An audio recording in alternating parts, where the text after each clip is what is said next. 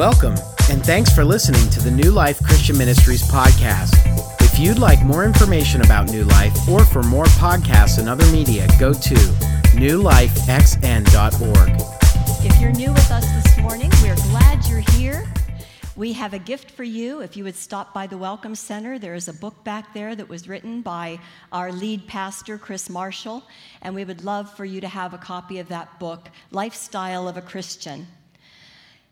We are in the middle of a series that we've been doing this summer called Sit, Walk, Stand. We're studying the book of Ephesians. And as you saw on the screen just now, the Apostle Paul, when he was writing this letter to the Ephesians, his whole purpose of the letter was that we would, as Christians, learn to sit in God's presence, to walk in his ways, and to stand firm in the truth which is his son, Jesus Christ. Our lead pastor, Pastor Chris Marshall, is away for a few days, and he has asked me to bring the message. My name is Pastor Jayne. I'm the care pastor here at New Life. Chris often introduces me as the oldest staff member at New Life. I, I take that, I shoulder that well. He is the senior pastor, I am the senior citizen. Senior citizen has its privileges. And any of you who are 55 and older know that you can get coffee at a better price when you're a senior citizen, and that's very important to me. Another thing that I enjoy is I get invitations to attend various events at Cumberland Woods Village. There's a theater at the Cumberland Woods Village, which is a retirement village in the North Hills of Pittsburgh. And they often do things like they show movies and they have people come in and speak. This year, on July 5th, they had Dr. Paul Nussbaum, who is a neuropsychologist. He was there to speak on a new book that he has written. Now, he has written books about the brain and the magnificent power of the brain. He speaks all over the world. And in fact, he lives in Treesdale. I had met him a couple times previously. Uh, but he has a new book out, and this is the title what is the purpose of your brain? Spiritual healing and salvation. Now, Dr. Nussbaum has quite a following of doctors, of lay people, um, just a lot of people who follow him and are very interested in his work.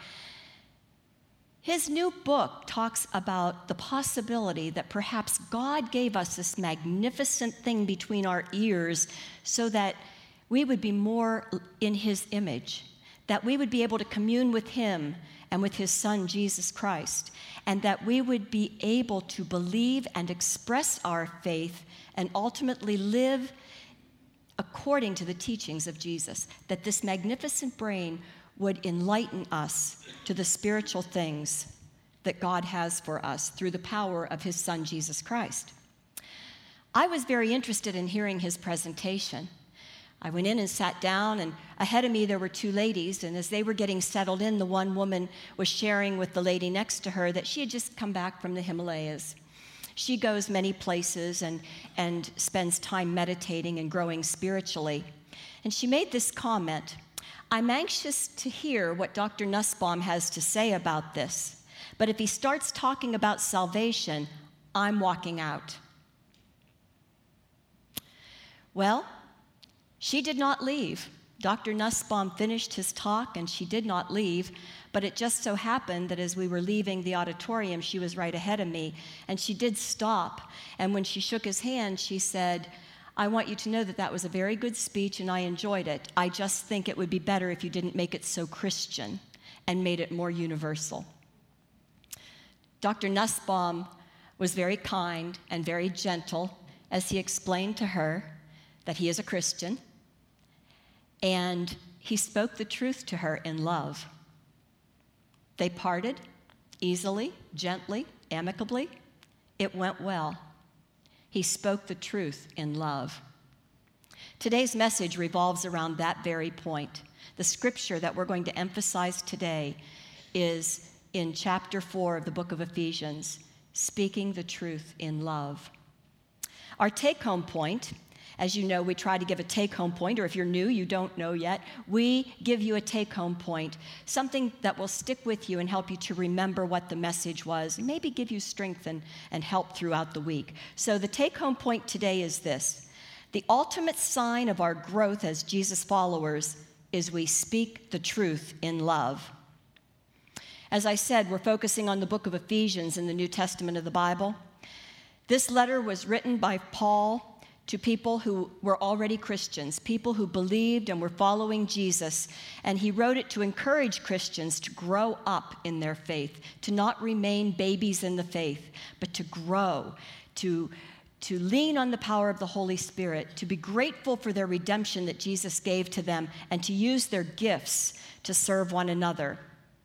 Imagine a letter that was written over 2,000 years ago that is just as relevant today as it was the day it was written to the church in Ephesus.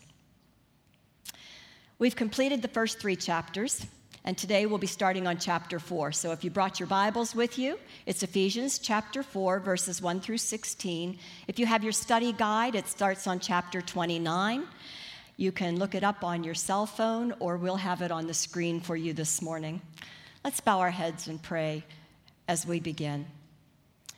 Father God, we just thank you once again for the opportunity to gather together and worship you. We thank you, God, that we can worship you through music and through the word. Thank you, Jesus, as the song said, that we have you on our side. Our Savior is for us and his love is victorious. I thank you for that this morning. And I pray this morning that as, as we share the message and we hear from your word, that you would grow us deeper and deeper in relationship with you. That we would be empowered by your Holy Spirit and that we would begin to use our gifts more frequently for you to share the message of Jesus with the world, one person at a time. In Jesus' name we pray, amen. Let's begin. Ephesians chapter 4, verse 1.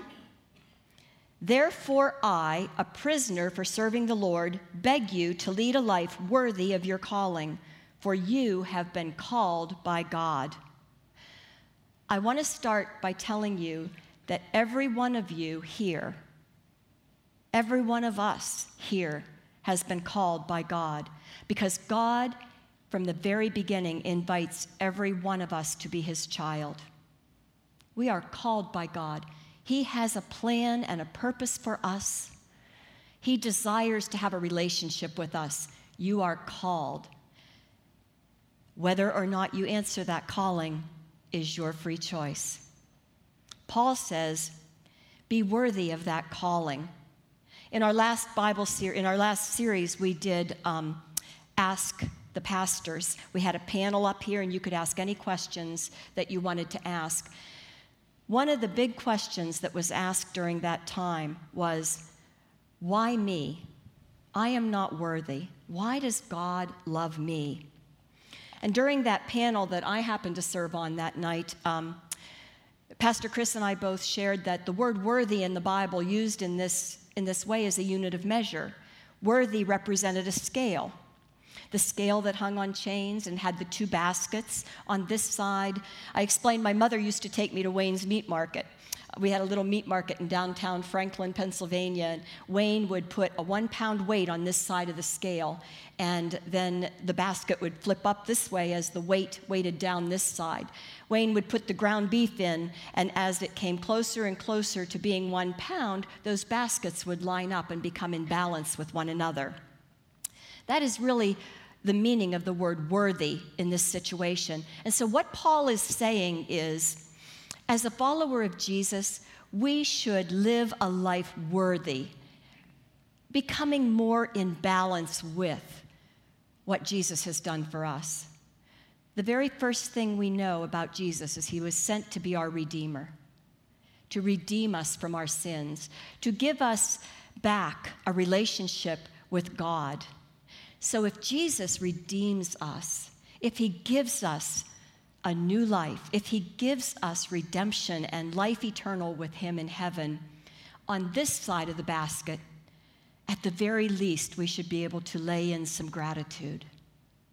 I was speaking to someone recently that said, Everything in my life changed the day I stopped asking God for things and I started thanking Him for things.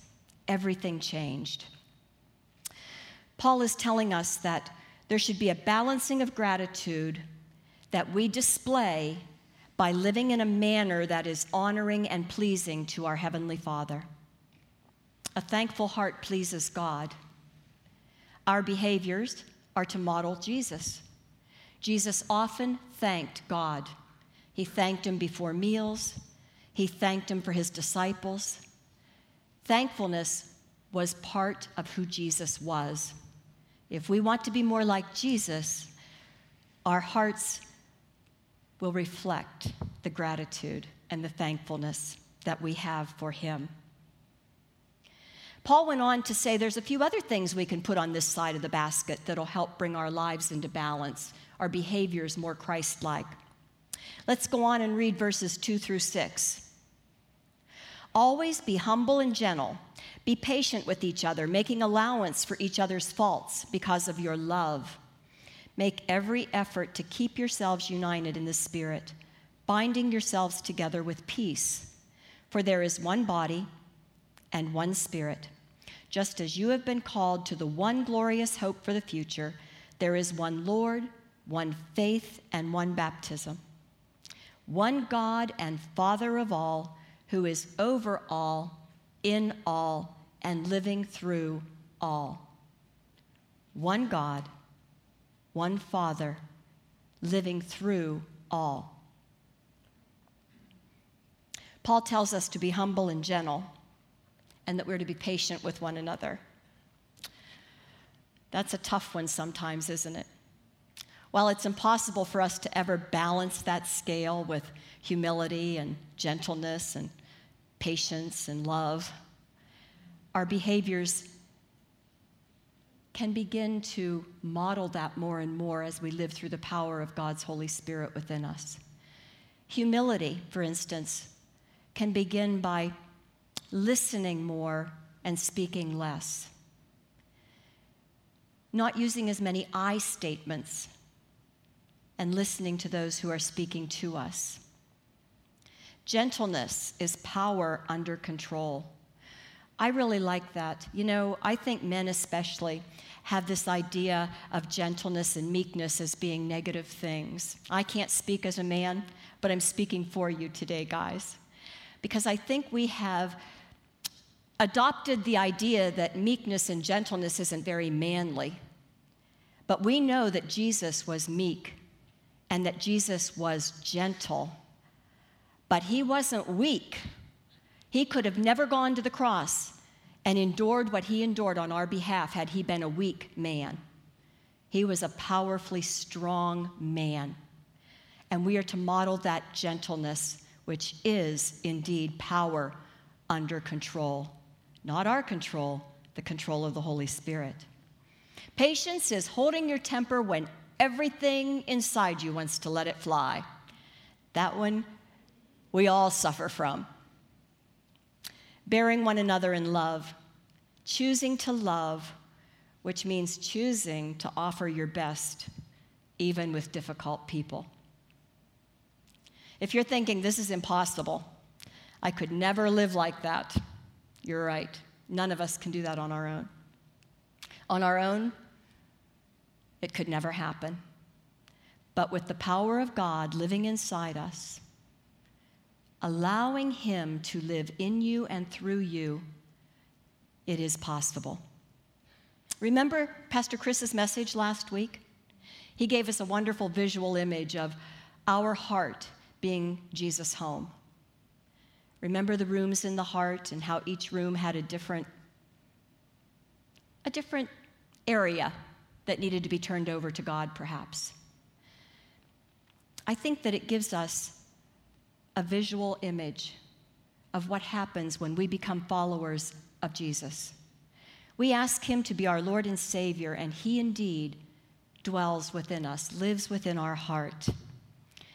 And then God is able through His power at work within us to accomplish infinitely more than we can even think or imagine.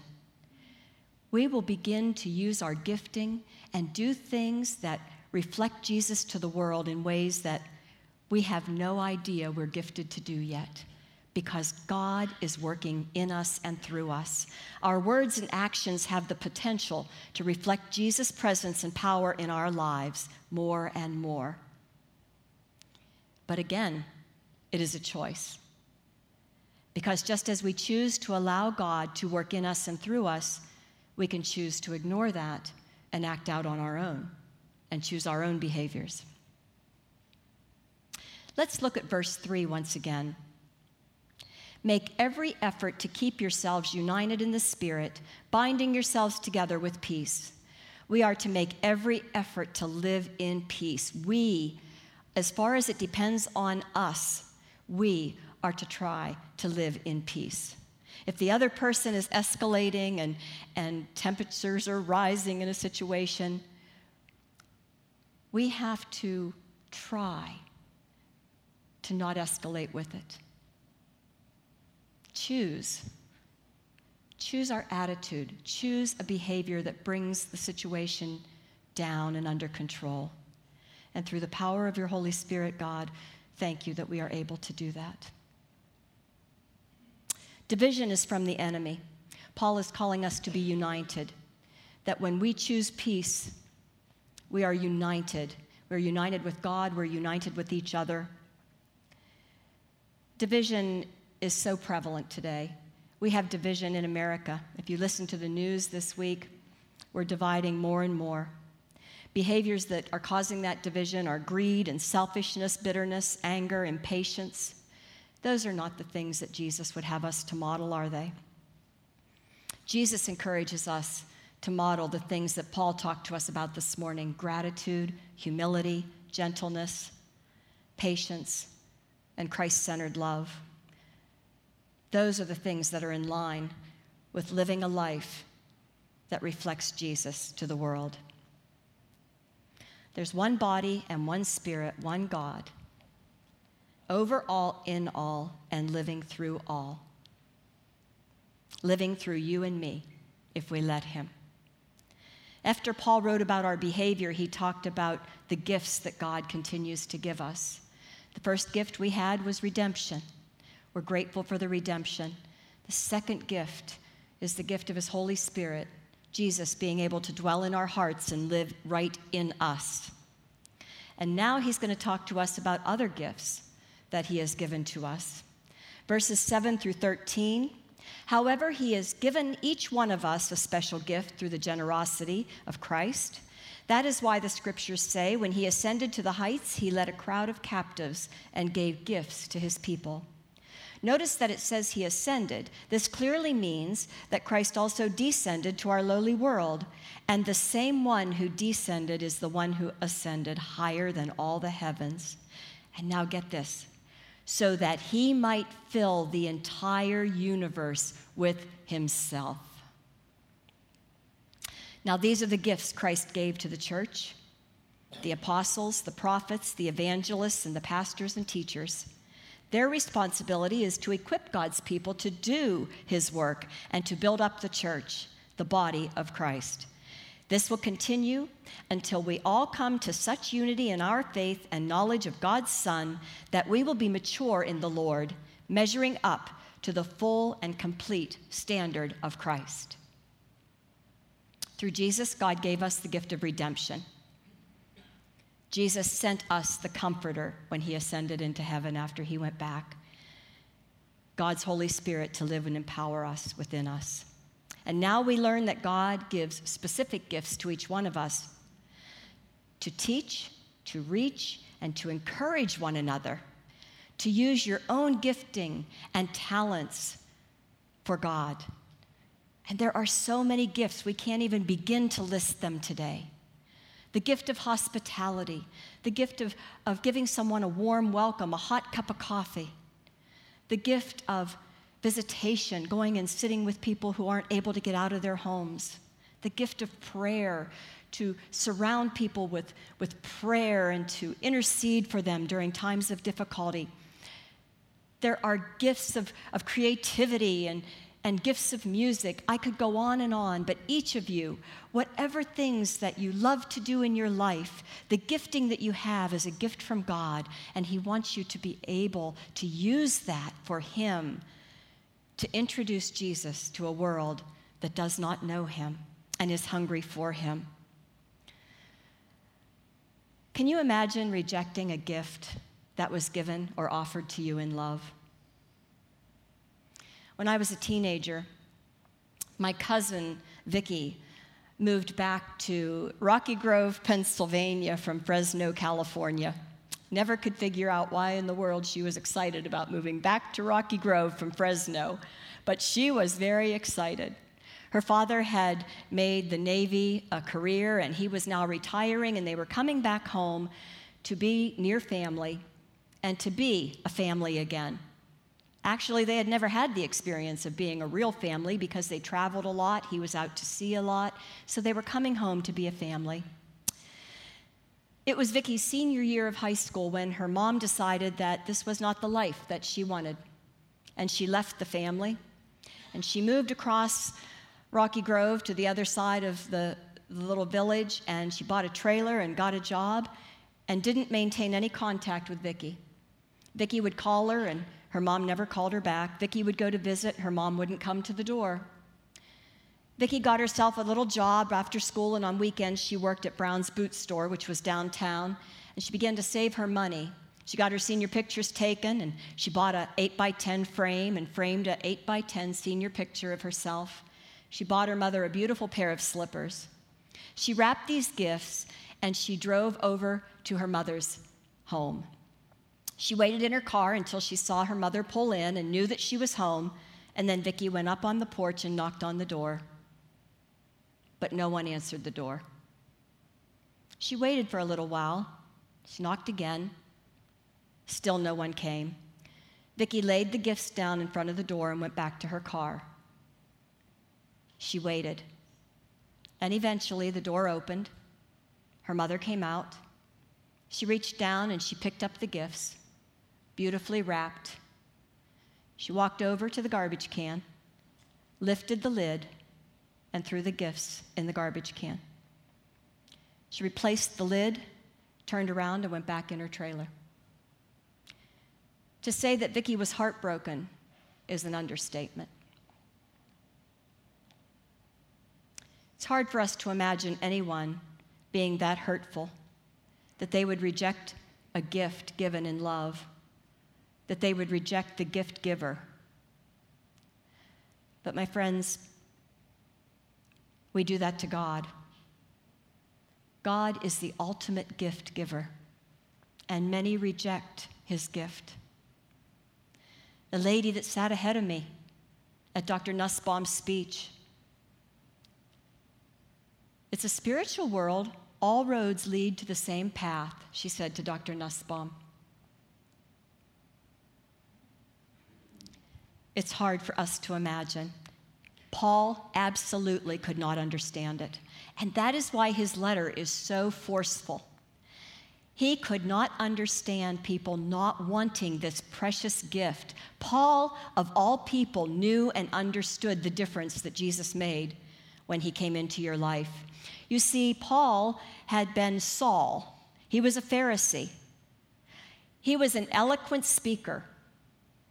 He was a driving force in trying to put down this new religious movement that was going on.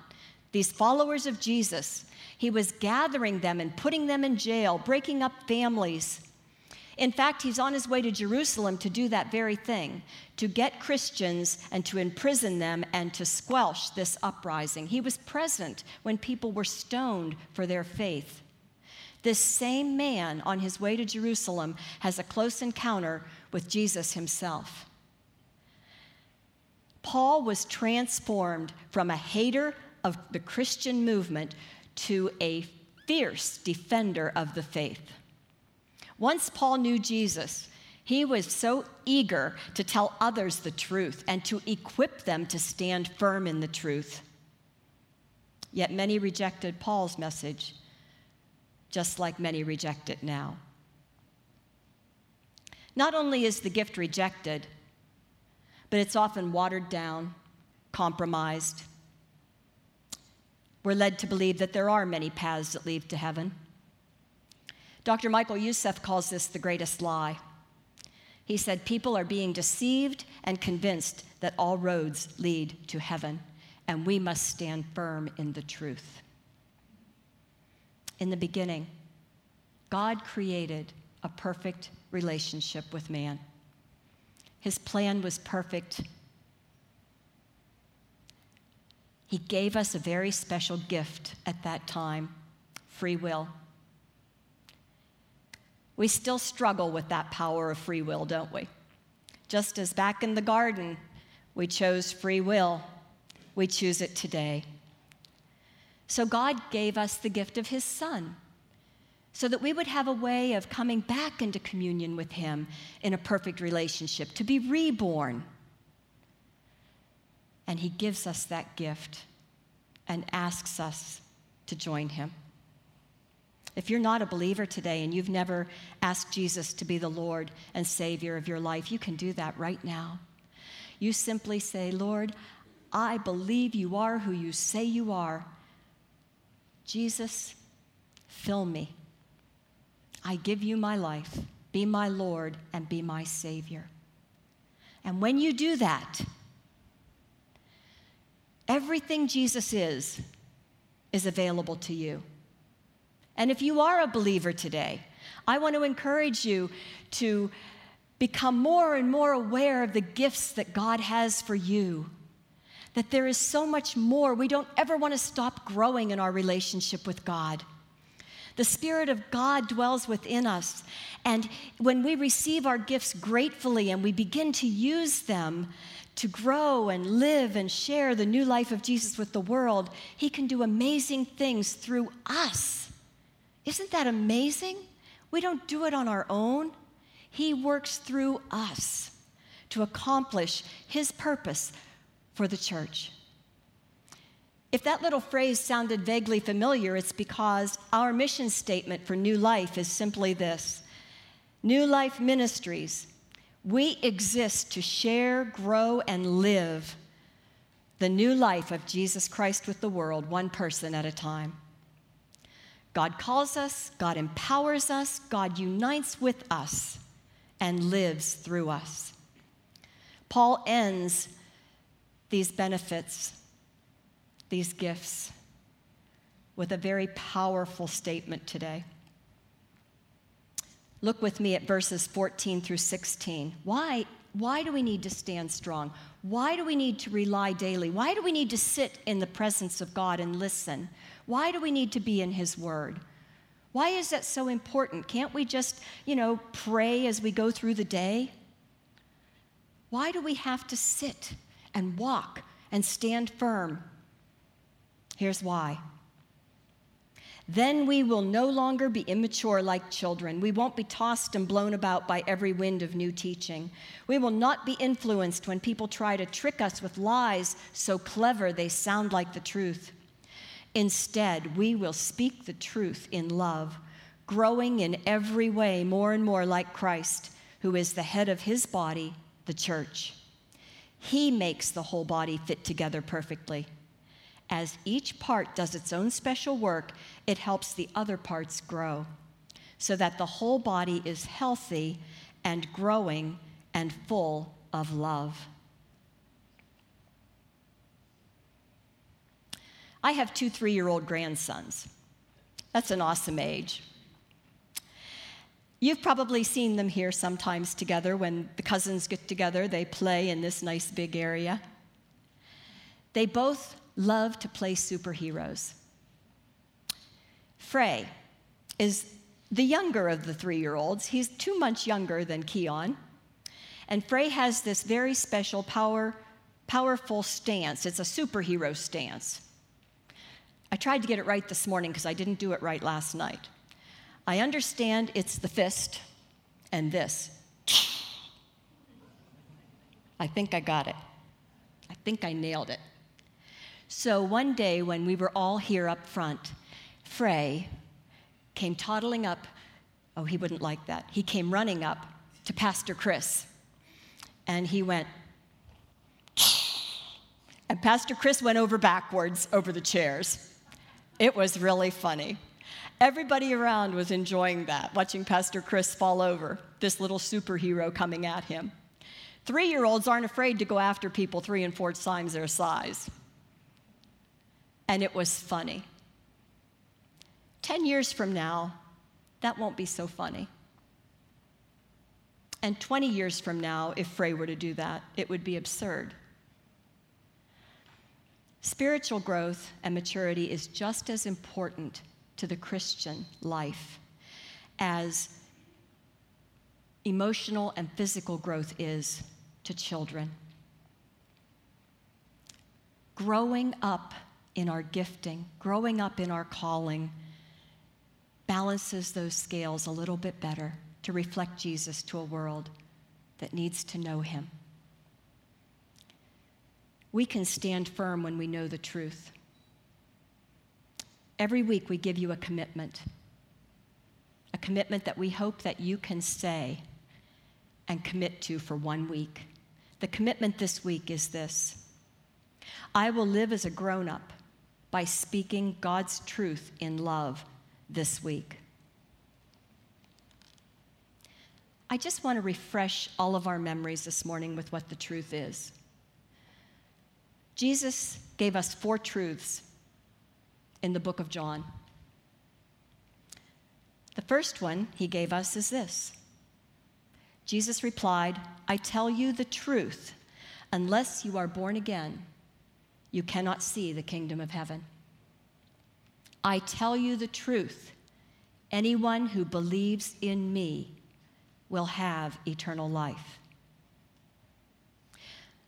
and you will know the truth, and the truth will set you free. And the big one, John 14, 6. Jesus told them, I am the way, the truth, and the life. No one can come to the Father except through me. Paul knew that unless new believers grew strong in their faith, knew the truth and could stand firm in that truth, they would never be able to stand firm when the winds of change came, when false religions pushed up against them. They would not be able to stand firm. Paul's letter encourages us to sit, to sit in God's presence, and to listen to Him and to speak to him, to walk in his ways, model his behaviors that he sent through Jesus, and to stand firm when lies are being turned upside down and sideways and pushed at us. I love the sentence that's under our Sit, Walk, Stand series more than going through the motions. As your care pastor at New Life, I want more for you, more than going through the motions of being a Christian. I pray that you will be gifted in ways to reach out to one another and to this world, to share Jesus with the world one person at a time that you will be amazed at what God can do in you and through you. We must stand true. We must stand firm in speaking the truth, which is Jesus Christ. And by doing so, we will stand against our enemy, the devil. As we sit, walk, and stand, we must do so in the same love that Jesus uses with us. Our truth will not be heard unless we wrap it in Jesus' love. And our love will not be understood unless it's presented in the truth of Jesus. Let's pray.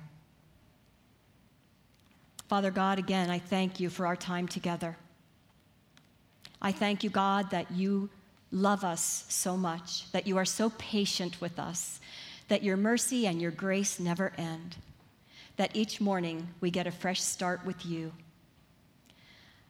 I thank you, God, for the gift of your Holy Spirit that empowers us to live this life, this life of gratitude for all that you have done for us and all the things that you are yet going to do in us and through us.